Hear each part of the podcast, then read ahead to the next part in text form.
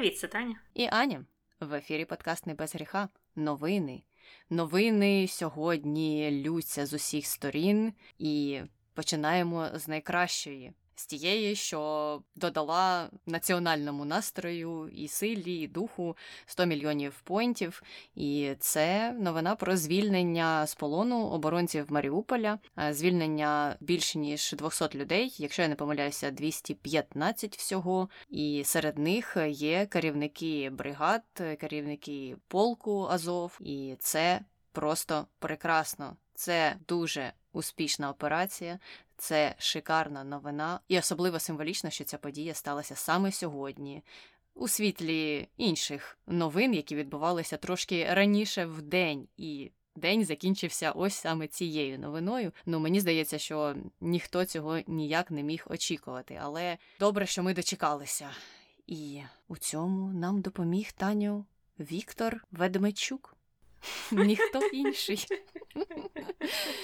Саме так його називають на Росії, виявляється. Це те, що я сьогодні побачила у чатах росіян, які там горіли з усіх сторін і не знали, як реагувати на ці новини, які лилися з України. Так, вони, по-перше, не розуміли, хто такий Ведмечук, чого його міняють на когось, чому він їм потрібен. Але загалом питання, мені здається, з їхньої сторони досить цікаве, можливо, навіть доречне, і це можна просувати усіляким патріотичним матерям, родичам, солдатів російських і казати їм, що так, ваша держава вирішила, що ваші сини їй не потрібні, їй потрібен кум Путіна, Ведмечук, більше, ніж усі вони. Адже кума обміняли на двісті людей. Так, і також варто зазначити, що крім наших військових були звільнені полонені представники інших країн, які воювали на нашій стороні і потрапили у полон.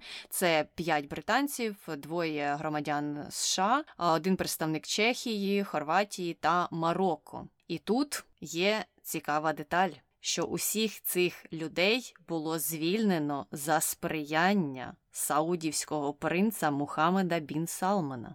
І ця новина мені в соте поплавила мозок за сьогоднішній день, тому що принц Мухаммед бін Салман не славиться своєю гуманітарною позицією в світі. Я думаю, можливо, ми колись про нього запишемо подкаст, але якщо сказати мало про нього, то він дуже кровожерливий. Кому цікаво, можете про нього прочитати. І тут виявляється, що нам треба йому, типу, трохи дякувати, і якось язик не дуже повертається це зробити. Але маємо, що маємо, так? Він був дотичний також до цих переговорів. Ну і крім того, офіцерський склад, наскільки я розумію, тих азовців, яких звільнили, буде залишатися на території Туреччини, і це все було досягнуто за сприяння іншого сумнівного лідера Ердогана, який теж, як виявляється, мав певне слово у цих перемовинах. І, звичайно, у нього теж є багато контроверсійних сторін, але, бачите, світ складний, маємо, що маємо, і маємо от в цьому конкретному випадку дякувати таким людям, як би нам, можливо, в інших випадках не хотілося промовляти їх імена і згадувати навіть таких людей. Ось така історія. Емоції зашкалюють, і, звичайно ж, хочеться дочекатися завтрашнього дня, а ми записуємо це все у середу, якраз після того, як всі новини були оголошені, ну і подивитися, що ж там скажуть на тому боці російські всякі пропагандисти, як вони на це відреагують, тому що там поки що мовчать і тільки цвіркуни цвіркочуть, і більше ніяких звуків звідти не йде. Це ти все так добре розповіла, але ж все ж не може бути так просто. Розкажи, в чому там зрада? Вона ж має бути десь там. Таня, дай порадіти. От ми паралельно з тим, що трохи чекаємо завтрашніх реакцій від пропагандистів, ну, щоб, звичайно, з них посміятися, так трохи неохоче розуміємо, що з'являться реакції з радофілів, які теж, mm-hmm. до речі, мовчать. Там теж цвіркуни, трохи інші, але все ж таки цвіркуни. І нічого, нічого звідти з тієї сторони не надходить до нас. Ніяких новин, ніяких привітань, ніяких веселих, радісних постів, твітів, не знаю, публікацій у соцмережах інших я не бачила. Тому можна тільки здогадуватися. Вони, мабуть, цим якраз і займаються, що вигадують зараз, яку б зраду придумати, підготувати, рознести завтра зранку. Угу, угу, угу. Ну, я бачила сьогодні весь день, вже після того, як вийшли ці новини, згадували певних персонажів із галузі блогосфери чи журналістики, які, коли були евакуйовані азовці, просто кричали в істериці про те, що це не треба було робити і що треба було їх там залишити. Ну, бо було ж багато таких насправді ідей, таких позицій, криків, що краще там залишитися і померти з гідністю, чи якось так вони писали, аніж йти в полон до росіян. І потім, скільки це вже місяців пройшло, чотири місяці чи скільки, вони періодично виривали цю тему і говорили про те, що от ми ж вам ще там чотири місяці назад казали, що так не треба було робити, треба було робити якось по-іншому, але невідомо як по-іншому. І з натяком на те, що краще б вони там всі вмерли, бо зараз вони і так всі помруть. Що хто ще надіється на те, що хтось їх кудись випустить, да полишайте ці надії, нас всіх зрадили, їх зрадили, Путін всіх нагнув. Ну, таких постів і відео була просто шалена, шалена кількість. Причому, що багато з них були від досить відомих, так, відомих персонажів, які мають певний фоловінг. І вже тоді, коли вони виходили, у мене це викликало просто шалену відразу, тому що звідки ви знаєте, як це завершиться, звідки ви знаєте, що не буде цього обміну, навіщо ви це говорите? Все ж таки у них, у цих людей є родичі, і надія має завжди залишатися, і, і ну, з таким же успіхом можна говорити, навіщо там боротися. Все одно Росія там триста разів більше, так що може просто полишити все. І я дуже рада, от до чого я веду, що сьогоднішній день і новини сьогоднішнього дня утерли їм ніс, а саме носом їх всунули в їхнє ж лайно, яке вони розповсюджували весь цей час. І я дуже рада. Ну і тому... Тому я пропоную не думати про них. Вони все одно вилізуть коли-небудь і про себе нагадають, знаєш, це не забариться. А поки що треба насолоджуватися моментом і насолоджуватися тими хорошими новинами, які з'являються. Зрозуміло, треба пам'ятати тих воїнів, які полягли у бою, але в той же час такі дні треба святкувати. І такі моменти теж треба носити, знаєш, у себе в голові, тому що вони якраз і підкріплюють цю надію, підкріплюють дух і силу, і бажання або можливості йти далі. І на цій ноті пропоную перейти до другого блоку наших новин сьогоднішніх, а саме того, з чого все почалося. І почалося все, насправді, не сьогодні. Почалося все з оголошення новин про псевдореферендуми ще кілька днів назад. Хоча, мені здається, що для багатьох це не стало великою новиною. Зрозуміло було, що до цього йшло, і вони вже давно оголошували їх, потім переносили, потім знову оголошували, потім переносили. Коротше кажучи, в Україні вже це нікого давно не цікавить. Але тут ці всі псевдоутворення почали знову на колінах благати, щоб Росія прийняла їх у свій склад, і нібито були назначені дати референдумів, хоча вони такі розлогі, і незрозуміло, коли це все має відбутися. І я сподіваюся, що наша відповідь на це не забариться також. Але на Росії після цього їхня дума почала голосувати за ряд різних цікавих законів. І серед іншого вона ввела до Кримінального кодексу такі поняття, як мобілізація, військовий стан, також деталі щодо здачі в полон і про те, як здача в полон є незаконною, і що там мобілізовані мають право неправо робити, і як їх, коротше кажучи, всіх кинуть до в'язниці, якщо вони зроблять тільки крок в сторону, назад, чи не в тому напрямку, в якому їм скаже військкомат. І тоді це вже почало всіх цікавити, всі почали спостерігати за такими тенденціями, і стало багатьом зрозуміло, що це все йде до того, що, мабуть, все ж таки на Росії ведуть мобілізацію. Ну і через деякий час було оголошено про виступ Путіна, але потім його перенесли. Незрозуміло знову, що там сталося, чи треба було дуже багато редактору видаляти його кашлю, чи, можливо, він йшов, йшов і не дійшов, перечепився, довелося нести двійника. Багато варіантів можна вигадати щодо того, що там пішло не так. Виступ був перенесений, і в кінці кінців його показали в записі на наступний день, тобто це сталося сьогодні, коли ми записуємо цей подкаст, у середу, вранці. І в виступі він сказав про не новини для усього світу, не знаю, на рахунок росіян, саме про те, що відбуватиметься часткова, але ми ж знаємо, не часткова, підмигування, підмигування, мобілізація.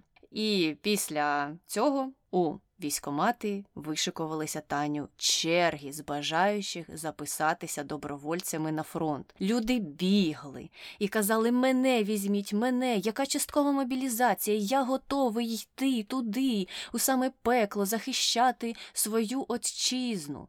Ні, такого, звичайно ж, не сталося. Черги вишикувалися за квитками до Казахстану, до Туреччини, до Білорусі. Он зараз кордон Грузії, штурмують автомобілі, там незрозуміло, що відбувається. Хоча я дуже сподіваюся, що цих людей або перестануть випускати, або перестануть впускати. Ну, а чому б ні? Мені здається, має бути якась відповідальність. Мобілізація так мобілізація. Треба ж дотримуватися законів тієї країни, в якій ти живеш. Що тут не так? Ну і в той же час почали, звичайно ж, після цих новин про часткову, нечасткову мобілізацію надходити новини про те, що почали активно видавати повістки людям на вулицях. Ну і на це народ зреагував. Він не міг допустити такого безправ'я. Зрозуміло, що ввечері вийшли мільйони незадоволених на протести в багатьох містах і спалили всі військкомати, і сказали, що зараз підуть на Кремль і його спалять. Звичайно, цього не сталося.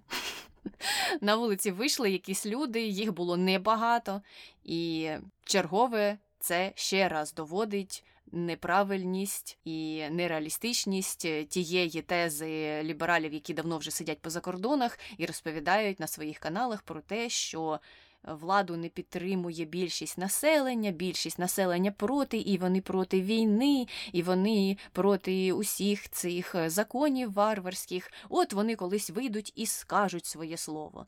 Ну і сьогодні, мені здається, їх вже дотисли до не можу. Я не знаю, що треба було ще ввести цій думі, щоб так зневажати своїх людей. Але, як ми бачимо, на вулиці вийшли навіть не мільйони. З того, що я побачила у відео, це були, ну, можливо, тисячі. Але я не впевнена, що навіть сотні тисяч. Ну, і зрозуміло, що ОМОН їхній почав усіх в'язати. Я так на це все дивилася. Дивилася на ту кількість людей, дивилася на те, як їх в'яжуть, як інші люди радо це все знімають на телефони і навіть не намагаються відбити своїх колег по протесту в ОМОНа. Дехто там кричить «позор», це все, на що вони здатні. І у мене з'явилася думка про те, що ОМОН для них страшніший за потрапляння на фронт. Вони бояться цих поліцейських більше, ніж бояться шансу потрапити дійсно в саме пекло. Ну і особливо у цьому контексті мені запам'ятався ролик, де люди, які сиділи в якомусь кафе, знімали, як під цим кафе в'яжуть одного протестуючого, його там у вікно лицем тулили і возили так по тому вікну, і ламали йому руки.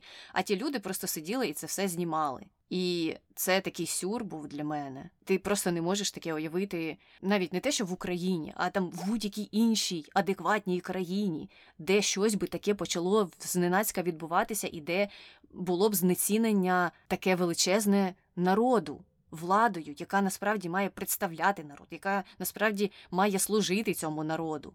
А тут... «Ні, мы посидимо в кафе. Какой приятный вечер. За окном вяжут какого-то мужчину. Знімлю я це все на відео і запощу в інстаграмчик». Ну а що? дуже дивно. Ну і ще дивними були лозунги, звичайно ж. Наприклад, на протестах були популярні заклики пустити Путіна в окопи замість цих росіян. І теж, здається, ну а що, а що? Зрозумілий лозунг. Люди не хочуть йти на війну і звинувачують злочинну владу у всьому цьому. Але, знаєш, я чогось не побачила лозунгів типу «Зупиніть геноцид українців», «Скільки можна вбивати людей, які живуть в сусідній державі», «Чому уже протягом більше ніж двісті днів відбувається масове винищення цивільних об'єктів». Ні, про це ніхто не говорив. Всі говорили «Я не хочу йти в окопи, хай за мене піде Путін», або замість Путіна можна написати «Вася». Я живу в Москві. У мене всі ці більш ніж двісті днів все було добре. Мені було все одно. У мене був айфон, я ходив в, не знаю, аналог Макдональдса, якщо Макдональдс закрився. Я купував собі речі, які хотів. У мене все було класно, а тут раптом мені це все підісрали. Тому тепер я сумую. І я хочу запустити в окоп когось іншого замість себе. А те, що вбивають українців, мені на це посрати. Мені все одно. Так я для себе це інтерпретувала. Ну, так, дійсно, так і було. І багато хто висловлював такі ж самі емоції. Ну, і, як завжди ж, порадували так звані російські ліберали, як ми їх називаємо, псевдоліберали. У них була істерика з іншої сторони. Вони всі почали кричати про те, що бачите, бачите, Україна там з цим Зеленським позакривали нам візи, і таким чином ви всіх цих людей штовхаєте прямо на фронт. Тобто те, що ви там закликали їх не впускати в Європу і в інші країни, ви зробили для себе ще гірше, тому що зараз ці люди не можуть нікуди втекти, або їм це важко зробити, і тому вони підуть вас вбивати. Отака от логіка. Ну, звичайно. В усьому завжди винна Україна. І це те, що робить їх псевдолібералами. І це те, що робить їх оцими імперіалістами. Тому що все, що вони роблять, насправді, це ниють щодо того, як не вдалася ця військова операція їхня. Mm-hmm. Бо вони ниють про те, яка погана їх армія, яка там корупція, і їм жаль оцих е, окупантів, які вмирають, а потім виявляється, що українці ще й винні в тому, що вони не випустили їх в Європу. Хоча, насправді, питання про візи було підняте не так вже і давно. Якщо вже, знаєш, грати на їх стороні, бути, типу, їх адвокатом, ви хотіли виїхати, ви могли це зробити в перші дні. Чого ви не виїхали? Тобто, ви хотіли, щоб у вас всі опції завжди були на руках в будь-який момент. А тут злі українці якимось чином на це повпливали на ледь не двохсотий день війни. Ну, вибачте, що українців масово вбивають уже стільки днів. І вони якось намагаються захиститися від вас, від ваших колег, там, співгромадян, не знаю, як ви їх називаєте. Це все, насправді, дуже очікувано від псевдоопозиції. Угу. Ну, і недавно ж було це відео про те, як цей Пригожин, чи як там його звати, закликав зеків мобілізуватися до російської армії, іти воювати в Україну, там обіцяв якісь їм там плюшки, що їх звільнять від ув'язнення, чи ще щось там їм дадуть. Ну, і відео розповсюджувалось всюди онлайн, і реакція ж цих псевдолібералів була знову ж в яку сторону? Не про те, що ой, ще більше людей відправляють в Україну вбивати, гвалтувати, тортурами займатися і таке інше. Вони були збентежені тим, що мобілізація ув'язнених вона порушує якусь та там конвенцію міжнародну, і що це є неправильним і не відповідає якомусь там законодавству. Тобто вони жаліли ув'язнених, які вони біднесенькі, їх на смерть кидають, давайте їх пожаліємо. І от смішно, смішно знову ще раз, що ці люди все життя жили в Росії, уже двадцять другий рік Путін при владі, а вони ще згадують про якесь законодавство, про якесь міжнародне право, і причому так на повному серйозі. Як так? Це ж проти конвенції. Ну так підіть і Путіну це скажіть своєму. І паралельно з тим можна знову ж таки пригадати сьогоднішні заклики до мирного і цивілізованого протесту, Таню. Розумієш? Вони наголошували на тому, сидячи за кордоном, що ті, хто виходить на протести, обов'язково мають це робити культурно. Мабуть, в своїх вологих думках вони ще й хотіли, щоб вони вийшли з книгами Пушкіна чи що. Я не розумію, що значить в їхньому розумінні культурний протест. Це значить, що якщо твого друга в'яжуть, ти маєш це знімати на камеру і кричати «позор»? Це культурний протест? Ти не маєш рятувати його, ти не маєш його відбивати в ОМОНа. Ти не маєш права себе захищати, якщо тебе в'яжуть. Ну, так чого ви таким чином досягнете?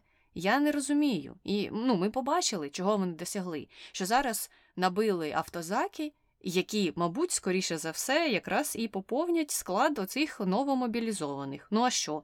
Росія так і діє. Від них нічого іншого від цієї влади очікувати і не треба.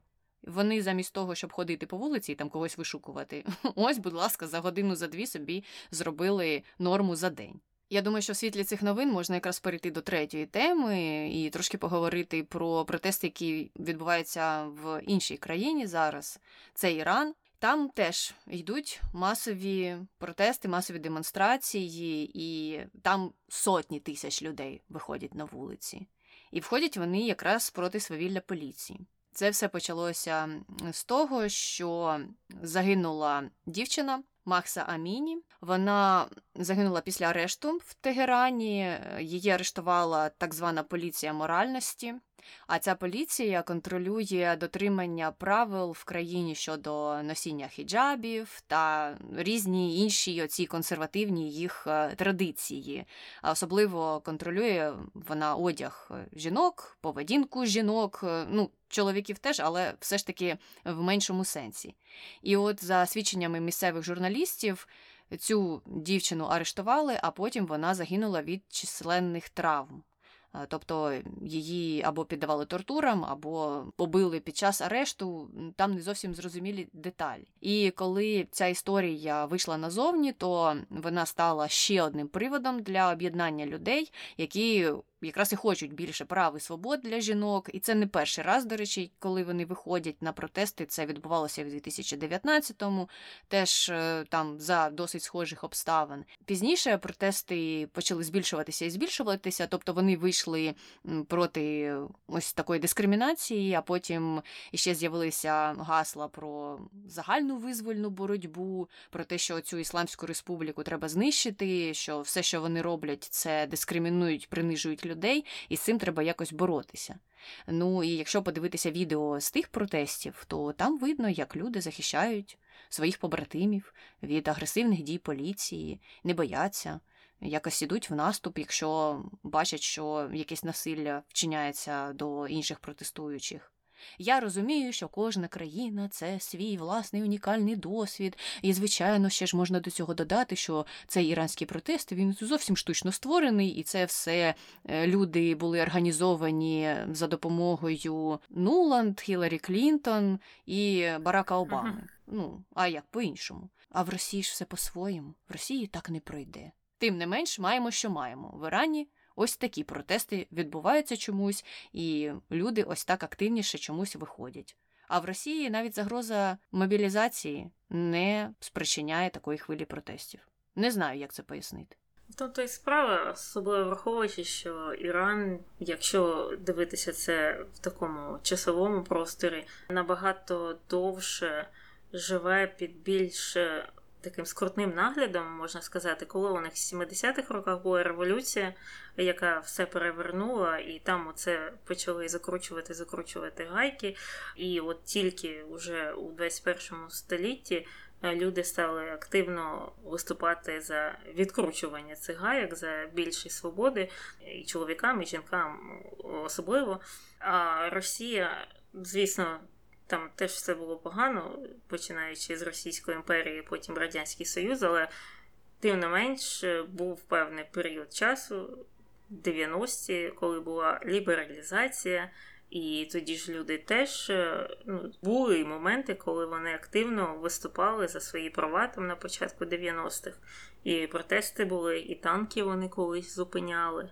І дивовижно, так, дивовижно, що за двадцять років вони могли це все так придушити, так, не знаю, запевнити людей у тому, що вони безправні, що діяти можна тільки так, наскільки їм дозволять діяти.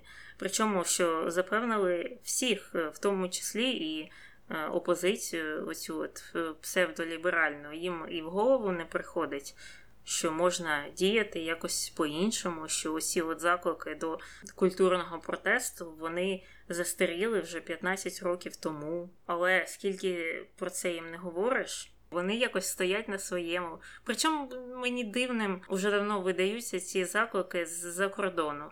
Ну, всі ж ці люди повиїжджали, лідери опозиції, ті, що входили до цього клубу Навального.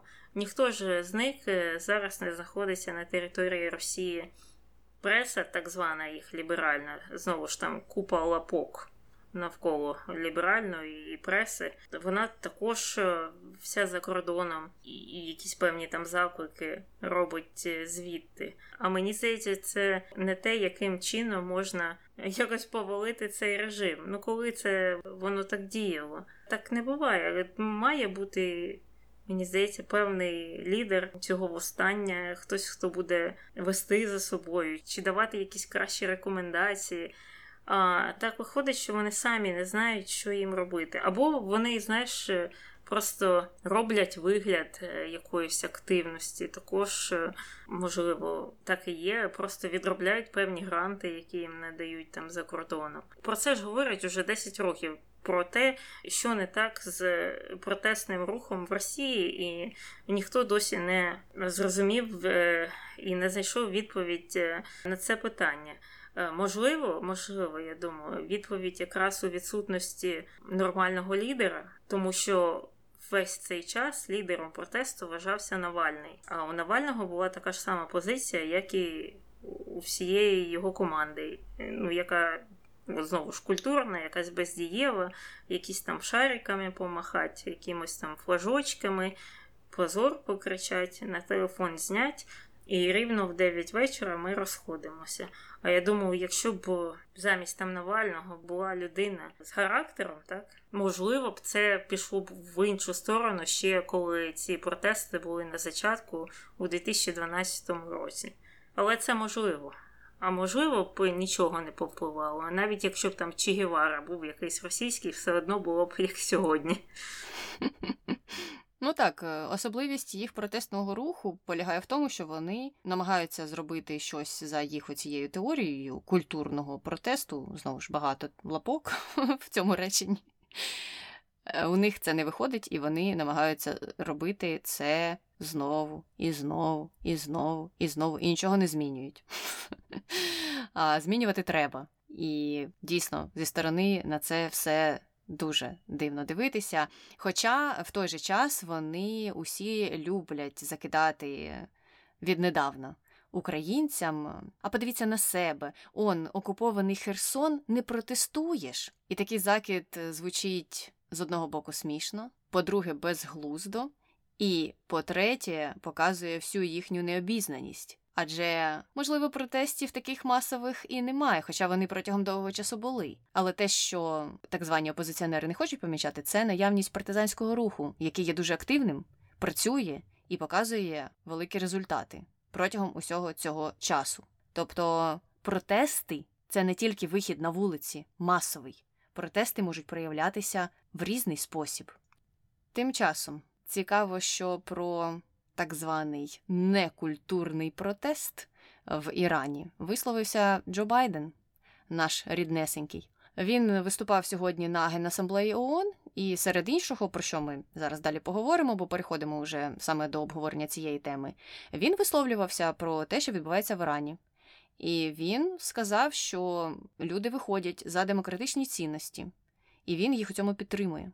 І цей протест є нормальним проявом активної позиції людей, яких пригнічують. І він нічого не говорив про культурність, некультурність, вірші, лірику, не знаю, ще щось, якісь високі моральні цінності. Він однозначно сказав свою думку. І мені здається, що вона була досить правильною, лаконічною і підтримувала вірний курс.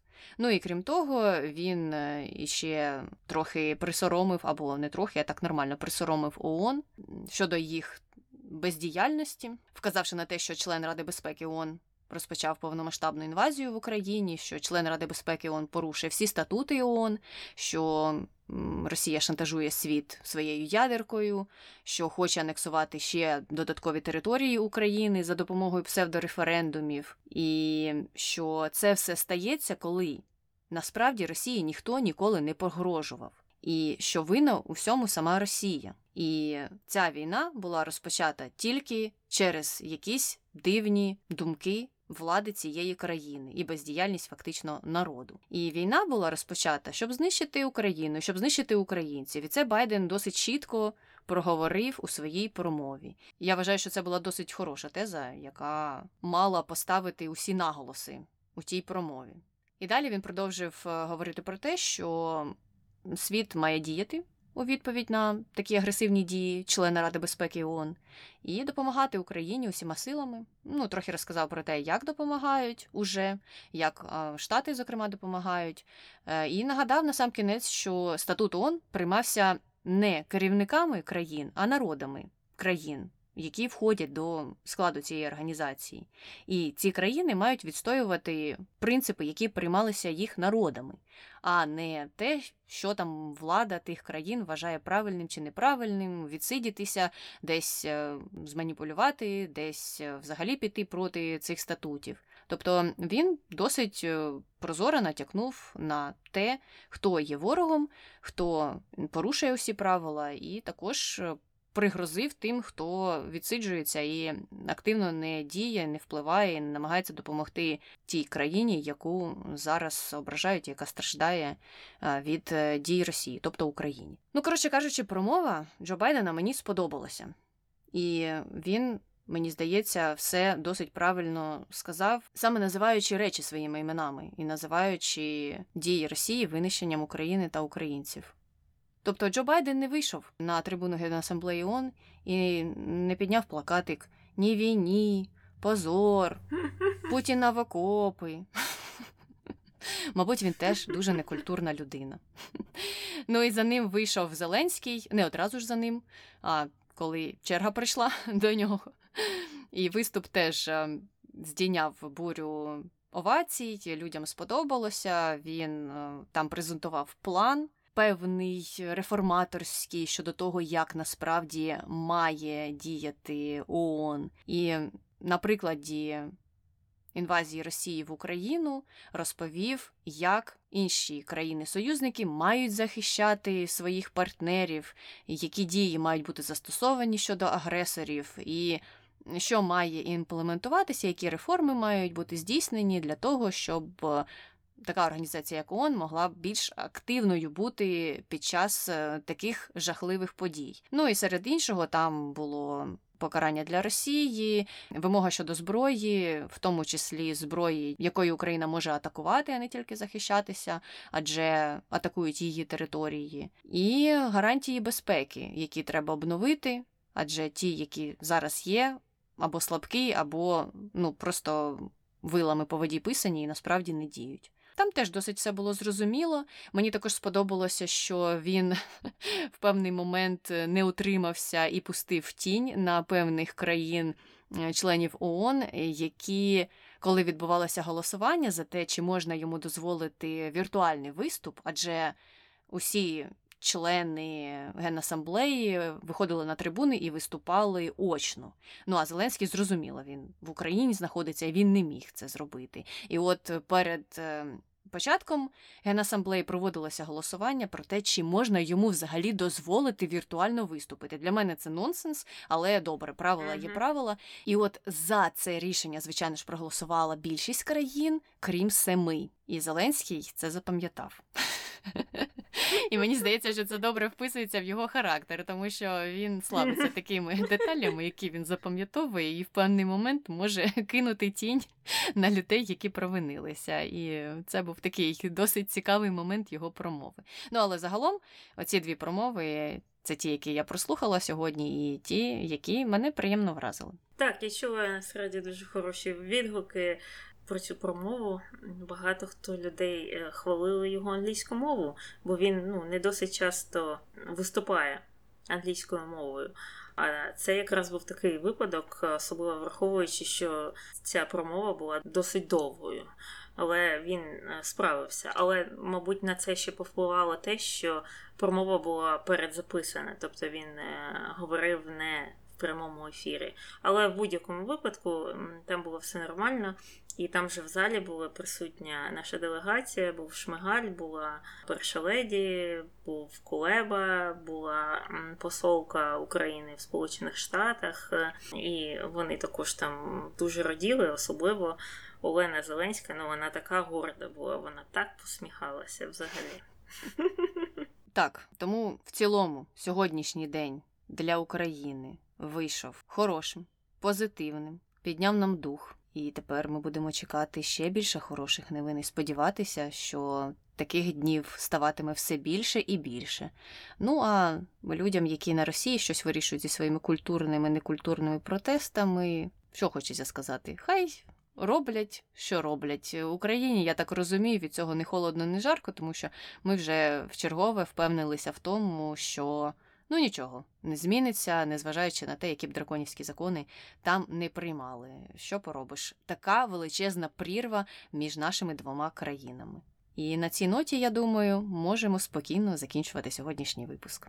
Ну, давай, з вами була Таня. І Аня. Слава Україні! Героям слава!